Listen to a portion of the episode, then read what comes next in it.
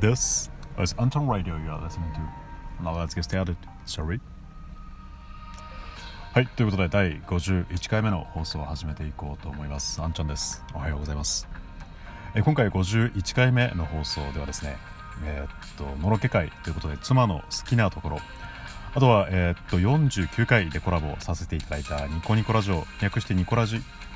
のニコさんとのコラボ会の感想を話していこうと思います。よろしければお付き合いください。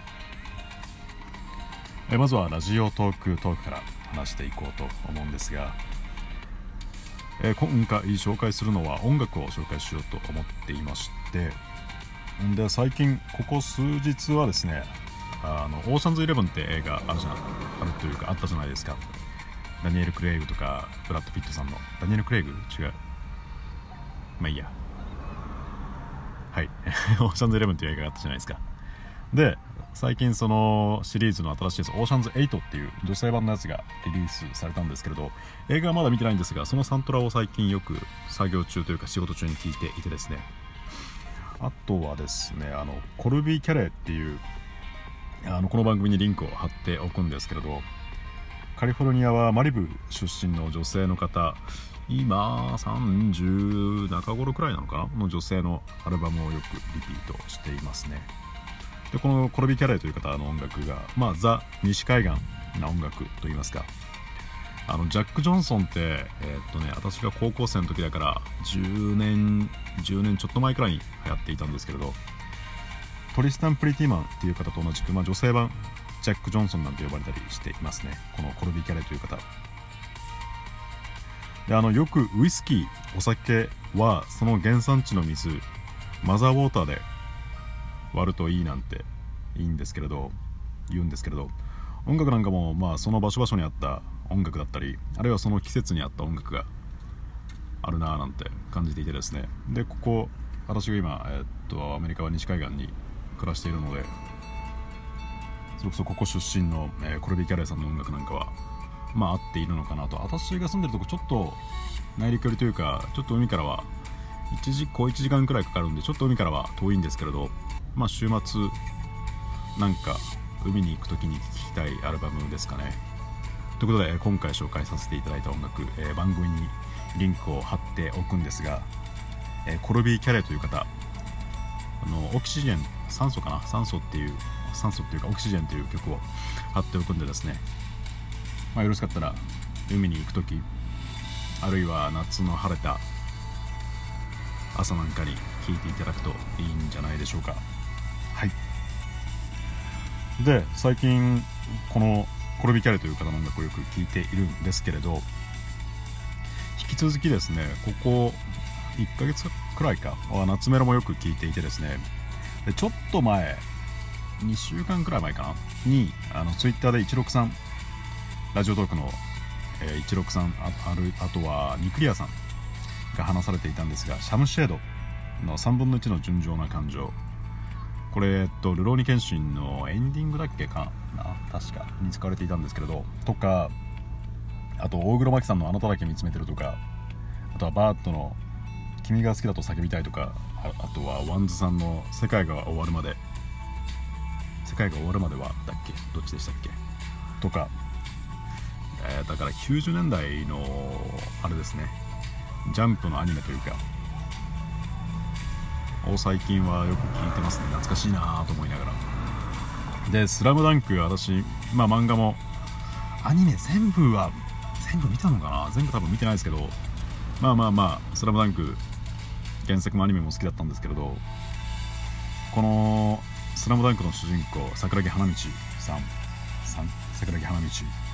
の春子さん。憧れの女性に対する感情が当時というか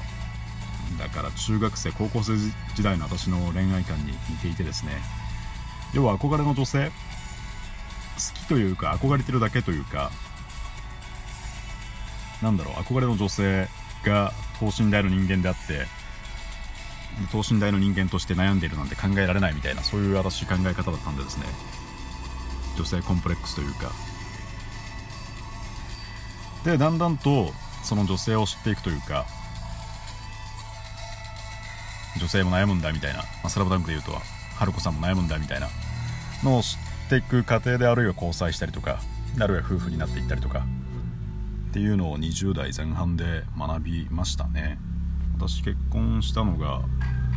12年なんで6年前だから25歳か。私25歳で席を入れてるんでですねそうですね20代前半で。なんだろう。桜木花道の春子さんに対する感情みたいな恋愛観だったのが、車の音がうるさいですね。そうですね。えー、っと最初はただの憧れだった恋愛感情がだんだんと女性も悩むんだなっていうのを知っていったみたいな感じですかね。でということでこの流れで、えー、っと妻ののろけを話していこうと思うんですが今までですね過去50回の放送で散々あの妻が綺麗だと言ってきたんですけれど正直あの今まで嘘をついてました。実はですねあの皆さんの想像以上に美人でございます。まあ半端ないですよ。めちゃめちゃ美人です。はい。ただですねあの今後あの例えば妻が年を取っていったところであるいは外見がガラッと変わってしまったりとかあるいは性格内面が変わってしまったりしたところでも彼女への妻への気持ちが、まあ、変わることはないというか止まることはないというかそうですね、まあ、今後例えばそうかなおじいちゃんおばあちゃんになっていろいろ大変になっても多分というか妻への気持ちはもう絶対に変わらないと思うんですね、まあ、今のところはもちろん経験してないんで綺麗事なんですけれどまあまあ一生かけて証明してみせますよというかでまあ正直あの入り口妻を好きになったきっかけはもう100%外見ですね。以前あのどこかで慣れ初めについて話をしたんですけれどこのラジオトークで。まあまあざっくり言うとあのスタバで一目惚れですね。一目惚れしてでナンパというかすごいめちゃめちゃプッシュしてっていう経緯なんで。まあ正直入り口は外見なんですけれど。でも今はですねもう妻の全てもちろん外見大好きですけれど。でも何でしょう例えば手の形だったりあるいはうなじの匂いとか太もものフィット感とかあるいは妻が作る塩焼きそばとかもつ鍋風のもつ鍋風風味の豚肉の鍋とかあとは LINE とかであまり絵文字を使わないそっけない返信だったりするとことかあるいはお笑い荒引き団荒引き団でも風味っていう方が好きだったりなんか意外とマイナーなお笑いが好きなところとかあとはまあツンデレツンデレまでいかないですけどあまり甘いところを見せないけれどでもたまにたまに聞ける甘い声とかそうですねもう眩しいほどに大好きですね愛してますね。で夢女じゃないですけれどえー、っとリコさんか。リコさんが最近の配信で夢女っていう話をされていたんですけれど。夢女じゃないですけど私もですねあの妻の写真だったりあるいは妻の小説というかまあなんかね妻のことを書いたのでいろいろしたりしてるんでですね。ある意味夢夢女じゃないか。夢男というかまあそんな単語があるのか知らないですけど。まあそんな感じですね。で今後まあまだ先ですけれど手をつないであのデートする。手をつないでデートしてるおじいちゃんおばあちゃんってめちゃめちゃいいじゃないですか。私大好きなんですけれどああいう関係に2人でなっていくのがすごい楽しみですね。もちろんその前にあの家族今のところは家族4人なんですけれどいろんなところに行ったりとかいろんなもの食べたりとか。そうですね。楽しみですね。この秋冬には単身赴任が終わるんでですね、まあ、それまでにいろいろお金を貯めたりとか準備をしておかなきゃいけないなとは思うんですけれど。あとそうですね今すごいめちゃめちゃ苦労をかけてるんでですね一緒になったら甘やかすっていうとあれです。甘やかすじゃなくてなんだろうないろいろ感謝をしなきゃいけないというかそうですね楽させてあげなきゃなと思いますね。あとはあの妻の好きなところ。一番はあれですねあの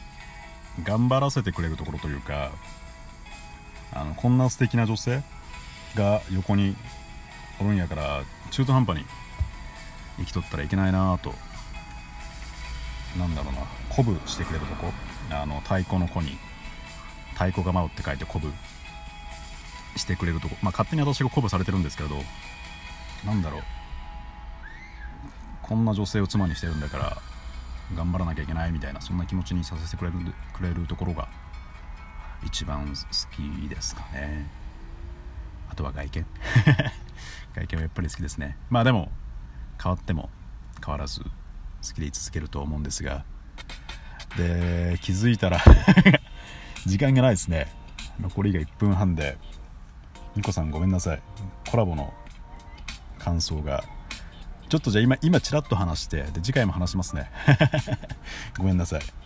で話変わってあの49回で、えっと、ニコニコラジオニコラジオのニコさんと、ね、コラボをさせていただいたんですがニコさんがですね一言で言うと優しい女性ですね。あの月並みな表現ですが酸いも甘いも経験されたというか本当にいろいろなんだろう我慢してるっていうと語弊がありますけれどなんかいろいろ気持ちを汲んでくれてるというか忖度してくださってるというかなんかいろいろ経験されてるがゆえの優しい大人な女性だなと話していて感じましたね。うん。ごめんなさいちょっと時間足りないですね。ごめんなさいね。次回コラボの感想をもう一回ちゃんと話すのとあとはどうしようかな。あ怖い話かなんかですかね。また来週のどっかで話そうと思うんで。はい。ここまでお付き合いいただいてありがとうございました。ということで、えー、お相手はあんちゃんでした。えー、っと今台風だったりが日本は大変みたいですが頑張ってください。はいバイバイ。